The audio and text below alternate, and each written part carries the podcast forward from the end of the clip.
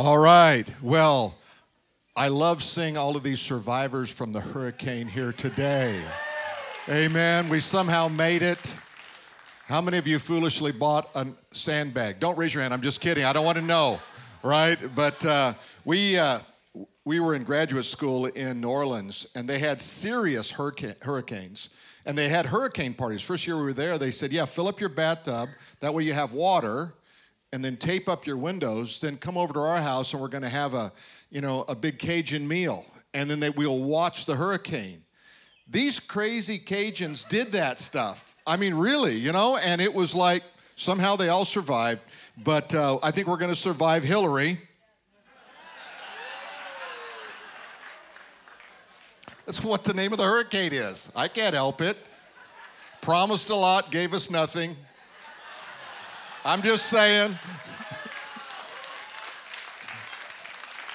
All right.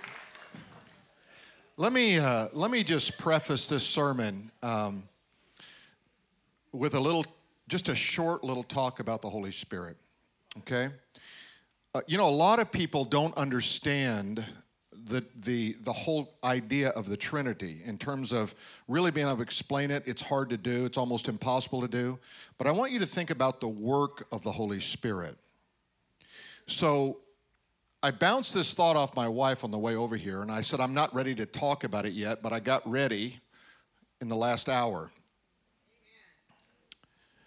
When you're away from the Lord, clo- the Lord is closest to you because he's there by his presence drawing you back and convicting you of sin. See, sometimes we get the idea that when I'm far from God, that God's far from me. No, God is close to you, but he's there by his, by his work of conviction, drawing and bringing you back into his heart. So sometimes we've got this mental picture when I'm close to God, I'm standing next to him, and we're like this the reality is, you're always like this. See, the Bible says that God chastens, that's the word corrects, every son whom he loves, every son and daughter whom he loves. If you be without chastisement, correction, you're an illegitimate son or daughter. So, one of the marks of truly knowing God is the convicting work of the Holy Spirit. All who are led by the Spirit of God, these are the sons of God. So whether you're whether you're there whether he's with you by act of conviction or he's there by act of conversion or he's there by act of leading you if you're a believer the holy spirit is always with you that's why it's called a comforter so the bible says that wherever you find yourself you are to stir up the power, the fire of the Holy Spirit in your life. And how do I do that? I do that by simply engaging Him in conversation. Isn't this great? This is not like super religious. You know, if we had a religious formula, we'd give it to you and then you go do it, and then you, you might, may or may not get close to God. But if you just say, look, all He longs for is, is, is my conversation, my, my relationship with Him, just to be drawn in close to Him. So the Holy Spirit is, you've probably heard this, third person of the Trinity. What that means is that there is one being and three persons within the Godhead. All of them, all of them make up the Godhead, that is God. So Jesus is God, Holy Spirit is God, the Father is God. You got that? Okay. So the Holy Spirit is never referred to as it and the ministry of the Holy Spirit is to lift up Jesus. This is what Jesus said when He comes, He will speak of me, He will glorify me. So, anytime the Holy Spirit enters in, He's always going to lift up Jesus because it's Jesus' name whereby we all come into an understanding of salvation. There's no other name given among men whereby we must be saved than the name of Jesus. So the Holy Spirit recognizes their work because in the Godhead there's complete unity. And what he does is he lifts up Jesus so that we're drawn unto him because Jesus said, If I am lifted up, I will draw all men unto myself. So when you pray, people say, Well, who do I pray to? Well, you actually pray to the Father, right? Through the Son, the one mediator, by the power of the Holy Spirit. You see how that works? So you don't isolate, you know, kind of pick your favorite team member. No, you, you engage God. Well, who's living in me? God. All three parts? There are no parts, there's one being, three persons. Now, the beautiful thing about the Holy Spirit is not only is the Holy Spirit in you, but the Bible says we're in Christ. And this is how God the Spirit works in our life. And so many times, you know, we, we don't really take a moment to clarify some of these things in our mind and kind of get it straight. So some of you, this may be old hat for you. Some of you, this may be 101. You just learned it. Okay? But the reason that whole, knowing the Holy Spirit is so important and just how He works in our life is because He is going to bring to remembrance everything that Jesus has spoken. So that when you read the scripture, when you hear a sermon, when you sing a song, the Holy Spirit is making application for you. You see, I can only speak to your mind, Holy Spirit speaks to your spirit. And that's why you always check out everything everybody says about God by the word, not by experience. You say, well, this happened to me. Must have been God. Well, it, I don't know if it was or not. What does the word of God say?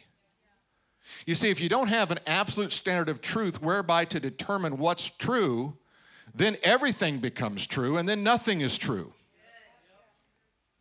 With me? All right. That's the sermonette. Now let's go to the sermon. So I'm going to talk to you about Joseph. Now, Joseph is a biblical character in the Old Testament. And some of you know something about Joseph, some of you know very little or nothing about Joseph. But Joseph was the favored son of his father, Jacob. And what, what Joseph did was, Joseph was so favored that, that his father gave him this coat of many colors. And he would parade around uh, his brothers with this coat on, and he would remind them about how God had spoken to him in these dreams. And in these dreams, they would, they would ultimately come back to where they were all going to serve Joseph. Now, you can imagine, I didn't have brothers and sisters, but I know people who do, and they always have this rivalry going in, on, especially when they're young, right? Competition going on. Can you imagine if your brother said, One day you're all going to serve me, you're going to bow down to me? That's a quick way of getting beat up. His brothers decided to do something even more rash than that. They took him and they put him in a pit for him to die. Then one of the brothers says, Why should we not profit from this? Let's get him out and let's sell him to some slave traders who are going down into Egypt. Then we'll make money and get rid of him also. So that's exactly what they did. So what you see is you see this, this life of this man that's, that dominates the book of, of, of Genesis his life started so difficult in terms of this setback he had, and yet I want to show you today how you're like Joseph and how you can turn it all around. Amen? All right, so here's a here's a, a couple of bullet points I want you to get in your head. First of all, focus on what you can change, not what you cannot change. So many people spend so much time looking at themselves saying, Well, I'm not that, I can't do that. Instead of going, Who are you and what can you do? I remember one time watching my dad work, and he said, What are you doing? And I said, I'm watching you work. He said, Quit either work or leave, but don't do something dumb like watch me work. My dad had a way of kind of putting it out there where I understood it. I said, Dad, I was reading something and it said that we only use about 35% of our brain. He said, Yeah, it's amazing, and you only use half of that. I like straight talk. I like to get it where it really is real. What is in your life that you're trying to change that's impossible to change? You see, some of you deal with stuff in your life like habits and behaviors and sin and all those kind of things, and you think, you know, I've been fighting this my entire life. Can I give you a promise? You will probably fight it the rest of your life.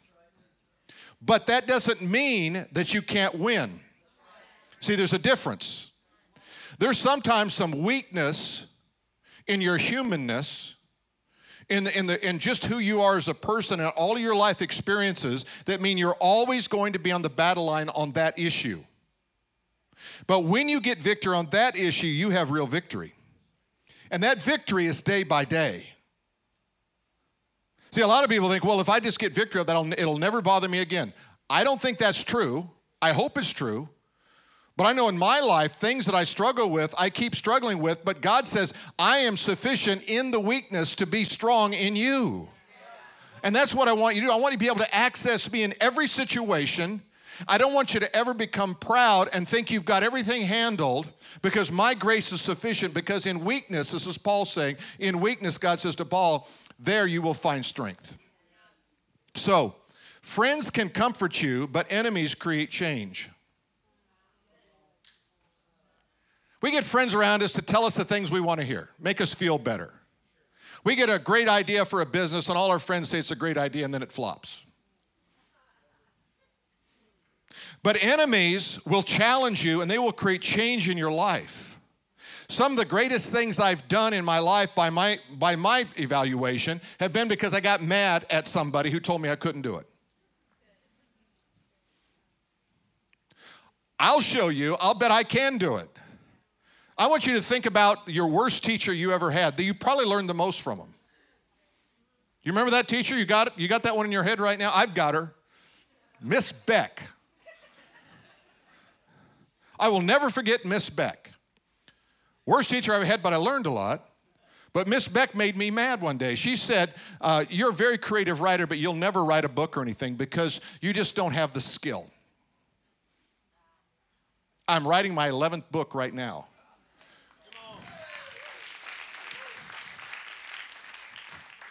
She helped me. Every time I think I can't, I think about, I'll show you, Miss Beck. I hope she's in heaven so I can point my thing at her and go, uh huh, I told you I could do it, Miss Beck. Amen. So sometimes you, you moan about the, the enemies in your life and the people that challenge you in your life, but those are the people that make you better and make you stronger. You need to use those people to motivate you in the right way, not to defeat you and discourage you and take all the life out of you. Because if it takes a life out of you, what do you got left? You're a victim. Oh, they treat me so bad. So, you know, I'd go home with my mom. My mom was no better my dad. I said, Mom, they're, they're just not nice to me. So, well, so? What's the problem? Well, they're not nice to me. I know. What's the problem? Is anybody nice? Well, yes. Some, well, stay with them. Forget those other ones. Don't worry about people's opinions. There's some people that love you today going to hate you tomorrow. You don't believe that? Just look back on your life and see what you find. Amen? All right, here's another one. You never outgrow warfare, you learn how to win. Five people believe that. I'm going to say it one more time. You never outgrow warfare, you learn how to win.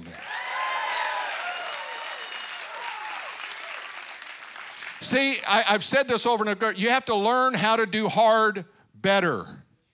You have to learn how to take challenges and do a better job with those challenges in your life. You have to learn how to stand back up. The Bible says in Proverbs, the righteous man falls seven times, but the Lord lifts him back up. You might drop down seven times. You might make seven mistakes, but seven is a number of completion. That means God is not done. How many times do I forgive my brother? Seven times 70, that's 49. It was a number of completion. Jesus was saying, You don't ever stop forgiving. Well, they did me wrong. So, the entire world did me wrong. They put me on a cross. And yet I opened not my mouth. I did not revile in return, but I became obedient unto death, even death on a cross. Therefore, God has highly exalted him and given him a name which is above every name. At the name of Jesus, every knee would bow and every tongue would confess to the glory of God. Amen. Next, persistence is more valuable than talent. I'm telling you, if you keep, just take your Christian life, if you just keep going, You may not be the brightest bulb in the lamp, the sharpest knife in the drawer. You got the, got the analogy here? But I'm telling you what, if you stay with God and just say, God, I'm just gonna stick with you through thick and thin, I'm moving forward, I promise you, you're gonna get to know God in new and fresh ways you never imagined. There's some people that are flash in the pan, man. They got they got all Holy Spirit all over them. They got fire going in every direction. And then you and then a week later, what happened? Man, it, it sprinkled on their fire and they're down. You want to have a fire that's inside of you. You know, Jeremiah got, the prophet got mad at God one time and he said, God, I, um, I was deceived and you deceived me. God, you, I thought you were doing this and you didn't. And he said, Then I said, I will not speak your name again. And then he said, It was like a fire in my bones and I could not stop from speaking your name. Amen? See, there's something inside of you when you really know him.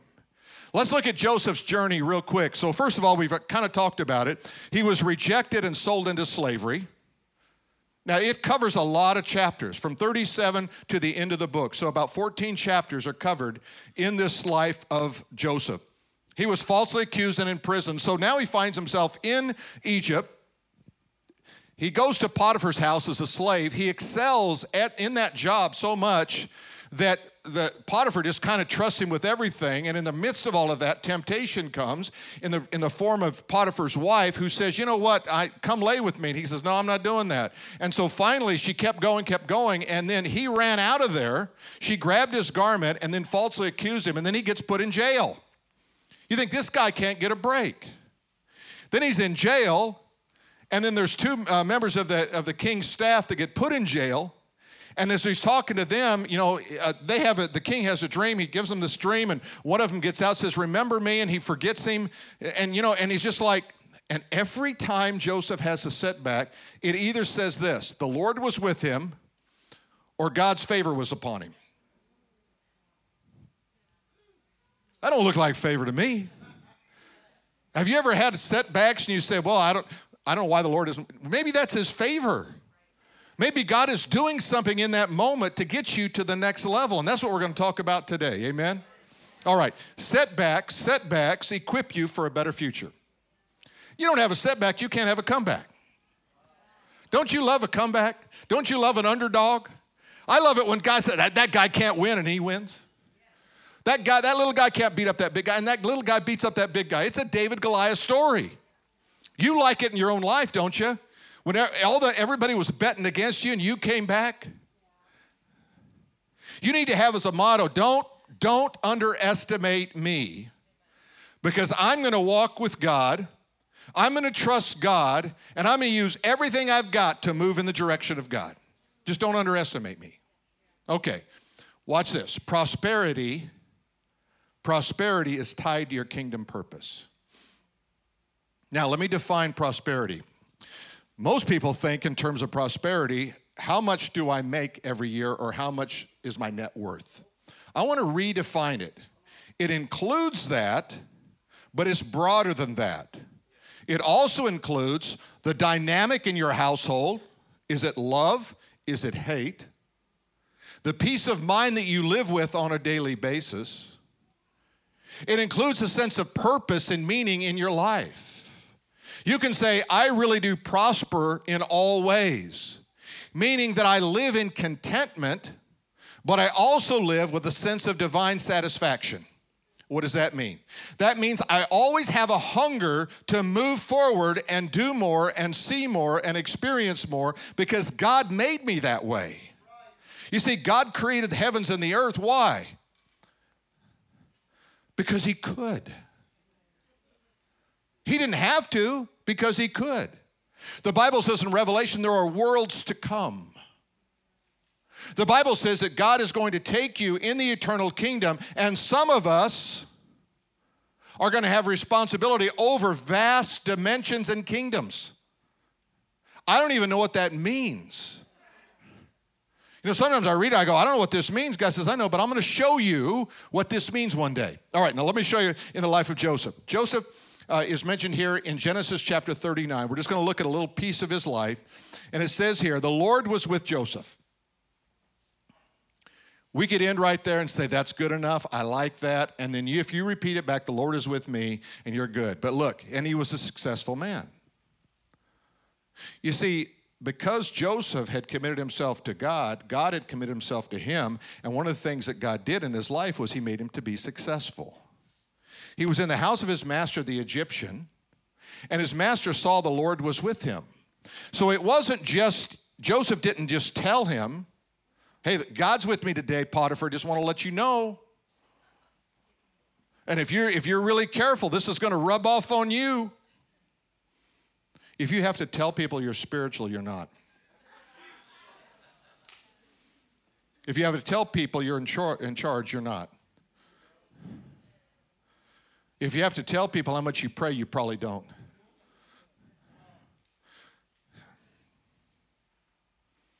Am I getting it real enough today? All right, now watch what it says here. And his master saw the Lord was with him, and the Lord made all he did to prosper in his hand. So the Egyptians watching Joseph, and here this guy is unique. He is so unique that he puts him over his whole household. He's a slave brought in and, and bought at the market. And all of a sudden, not only is Joseph doing well, but the Egyptian is doing better because Joseph is there. You see, God shapes your life to fulfill his purpose. The life that Joseph would have in front of him was not one he imagined, but it was the one that God imagined. The life you have in front of you may not be the life you imagine, but have you ever thought maybe it's a life that God has for you? And, the one thing that's so challenging is when you're going through life, and I, I have this experience all the time what does this mean? But you see, whenever you find yourself in those situations, ask yourself, what does this mean? This is not accidental stuff. This has to have a purpose and a meaning, God, and it's not about me, it's about what you're trying to do in your kingdom.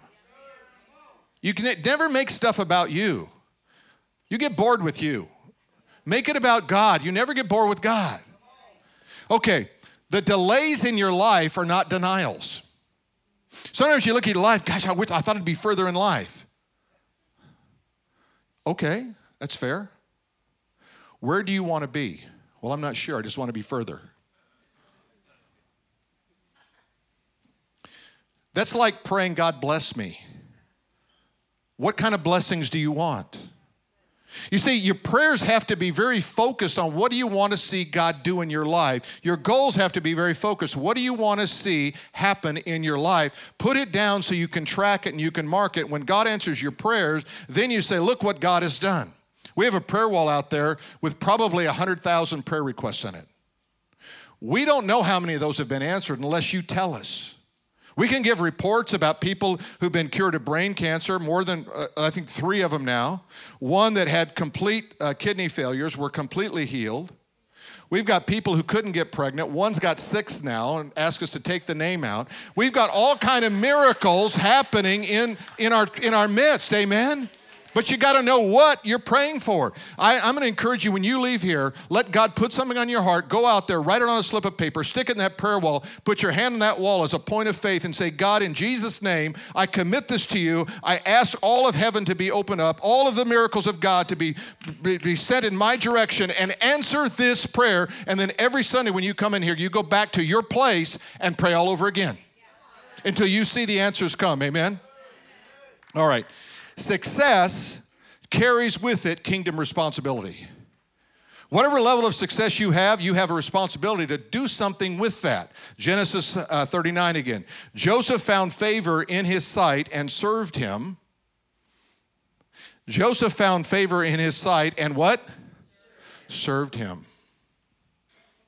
Then he made him overseer of his house, and all that he had he put under his authority.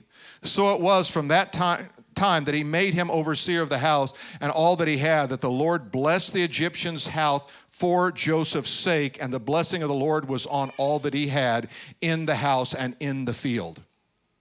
Do you know that favor is contagious? If you hang around people that never experience favor, you have a less chance of getting favor in your life. How's that? Right? If you hang around critical people, you probably become critical. Have you ever noticed that? They're, uh, uh, they're always sick. I know people that are really not well, but they never say they're sick. They never tell me they have a problem.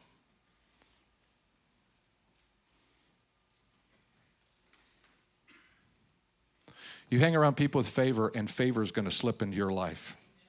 Because you're, gonna, you're either going to hear something, see something in their life, or God's going to say, you know what? I'm going to give you a little bit of this and see what you think. See if you can handle it, see if you can manage it very well. All right, so here's the thing Are you faithful to your assignment? God's given you an assignment. So how do I know what my assignment is? Well, it starts with what are your what are your responsibilities right now? Are you married? You a, then you have an assignment. You have children, you have an assignment. You got a job, you got an assignment. You're going to school, you got an, you got an assignment. You kind of got a, a sense of what your ministry is, you got an assignment. Be faithful in everything that you have as an assignment and watch what God will do. You know, God, you know, it says in Corinthians, it says that moreover, it's required of a, of a servant to be faithful. And, and he uses the word servant there of a third tier galley slave on a Roman slave ship. You know what these guys did all day long? They did this. He says, Moreover, it's required of a servant that he be faithful. God says, Pull your oar. Well, that's all? Yeah, pull your oar. He's not looking for creative your rowers who are going to do something new and shear off everybody's oars in the process. He's looking for a guy who'll do this, woman who'll do this. You may have heard the story of the, the captain came down. He said, I got good news and bad news to the, to the rowers on the, on, the, on the galley slave ship. He said, I got good news is the emperor's on board. And they're all cheered. This is great news. The bad news is he wants to go water skiing.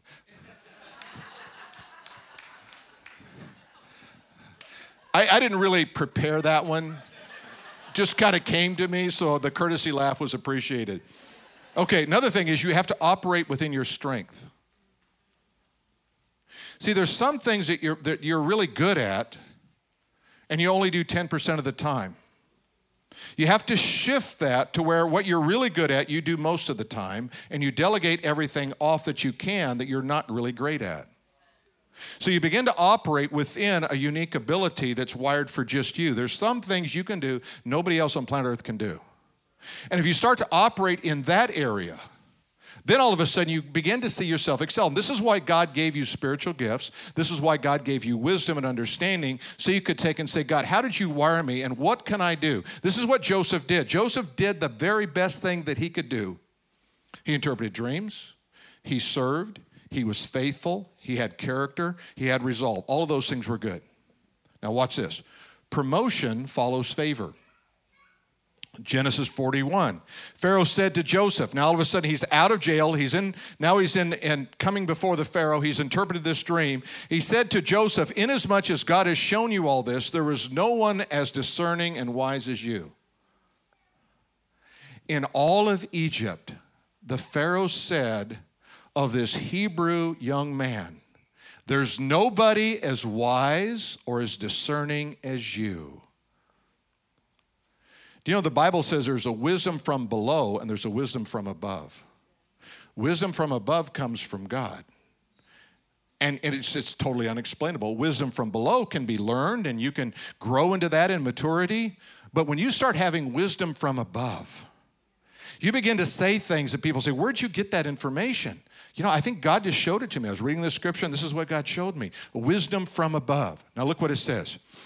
No, there is no one as discerning and wise as you. You shall be over my house, and all my people shall be ruled according to your word. Only in regard to the throne will I be greater than you. And Pharaoh said to Joseph, See, I've set you over all the land of Egypt. Now, now think about what's happening. He's gone from being sold into slavery taken down into Egypt, sold into Potiphar's household, then back to jail, forgotten. Now God takes and brings him out because he could interpret a dream, and he becomes number two in the entire kingdom of Egypt. And then a famine came in the land. He said, Your dream, O Pharaoh, is there's going to be seven years of plenty and seven years of famine. And I want to show you a plan how we can prepare for famine. And so for seven years, they stored up grain in the storehouses of Egypt. And then when the, when the famine hit, they were prepared. It didn't hit Egypt. And so all over they came to Egypt to try to buy grain. And guess who came from the land of Israel to buy grain? His brothers. They didn't know he was alive, they didn't recognize him. He was dressed like he was sitting in the number two seat. He was, he, his head was shaved. He was dressed in all the Egyptian attire. He had aged many years now. And they come and they bow down to him and they ask his help. It's just like the dream God gave him in 37. You see, the dreams that God gives you earlier in life, don't be surprised if God brings them back later in life. You see, because sometimes you think, well, it's a, it's a, it's a denial. God said, no, no. God said, wait, I got a time for this. And they bow down and they, they beg for grain. And, and Joseph wants to get the entire family down there, so he has to engineer a plan. And finally, he reveals himself to them. And this is what, and, and they're just weeping, they're crying. Joseph is crying. He goes behind the curtain, so to speak, to, to cry. And he comes back out and, they, and he says, You meant it for evil but God meant it for good. See, when you can take your worst circumstances, your biggest challenges, all the people that hurt you and done you wrong, and you can say, You may have had an evil intent, but I want you to know God turned it around for good. Amen? How about how many of you need something turned around for good in your life? Amen? Turn it around for good, God. You see, divine appointments bring new opportunities. Every time you encounter somebody, ask yourself, is this a divine appointment, God? Is there some reason I'm here? Is there some reason I'm listening to this? Because new people are going to enter in, uh, will begin to enter into your world and begin to speak things to you, and you have to have a discerning spirit to say, Is this of you, God? Not everything, every person comes into your life is a divine appointment. Some of them are demonic appointments, amen? Where'd this guy come from? But you always want to ask the question you say, God, show me Show me my kingdom assignment that I can understand and live in fulfillment and purpose all the days of my life. Amen. You see, I really believe that God is birthing things in your heart. There's some of you here, God is birthing a new company. Some of you, you have got a company and God wants to take it to a new level. Some of you, you're struggling. Your company's not doing great, and you're thinking, what do I do here? You see, God has an answer if you keep doing what you've always done, you're probably going to get what you always got. So you have to get wisdom from above to say, what do I do here, God? It's got something's got to shift. Something's got to shift. I want to see a shift in the kingdom of God. Then when you see that shift and the thing turns around, people say, How'd this happen? Say, it's just God. Instead of going like, Well, I was really smart. You probably are really smart. But isn't it better to give him the glory?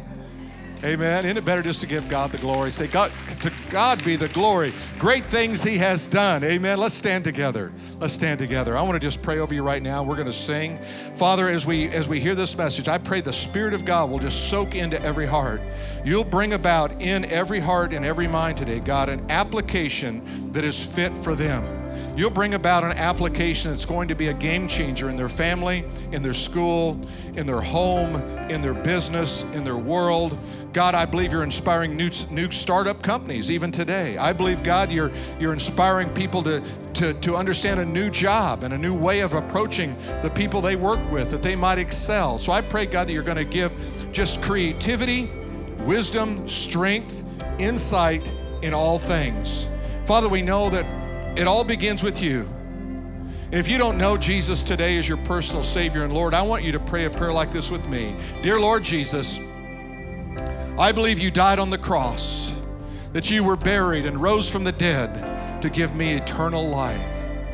By faith, I choose you. I choose life right now. Save me, Lord Jesus. Come into my heart, Lord Jesus. Write my name in the Lamb's book of life. If that was your prayer and you meant it, with your heart, would you just thank Him right where you stand or where you sit? Say, Thank you, Jesus, for saving my soul in Jesus' name.